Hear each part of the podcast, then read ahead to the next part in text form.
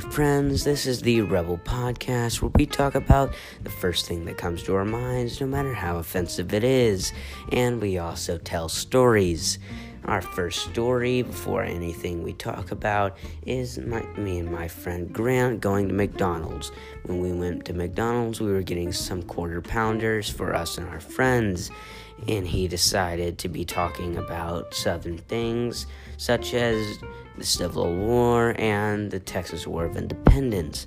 Some Karen with literally a Karen haircut came up to us and slapped him and started yelling at us so we decided to call the police, and it was a very fun experience because we got free quarter pounders for that because we were helping out the staff and very helpful for everyone involved.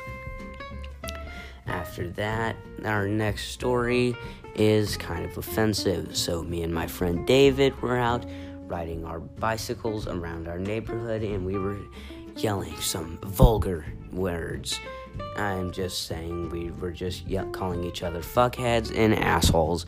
So we decided to ride down his street, and there was a lady staring outside through her window, which happened to be my girlfriend's mother. And so I called, and when we were riding down there, sorry for my speech impediment, we call, called each other assholes and fuckheads because we were being exactly that. And she quite literally heard and came out and started trying to kick our ass, so we rode away. At the time, I did not know it was my girlfriend's fucking mother, but whatever. Sorry for using the word fuck. After that, we decided to go to our house, well, my house, and we decided to play video games after that, and that was that. Now, we're going to talk about an offensive subject the Civil War. Just kidding, I wouldn't do that because I like staying on this app. No, we're going to talk about the protest. Probably still going to get me removed off this app. The protests are very devastating to the inhabitants of those said cities and is very devastating to the police departments, which are losing officers by the day and not being able to respond to normal calls out in the cities.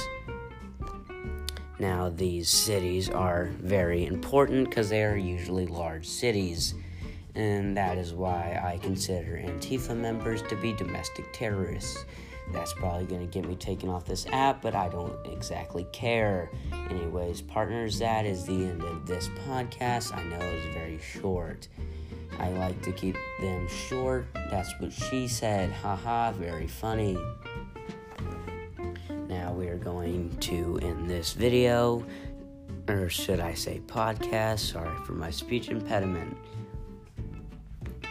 Hope you enjoyed this. If you do, watch another one. By the time you're listening to this, I will have probably almost gotten off this app, but it's a good thing. There's free, you know, you know what I'm saying. Okay, you you know exactly what I'm saying, right? You you know what I'm saying.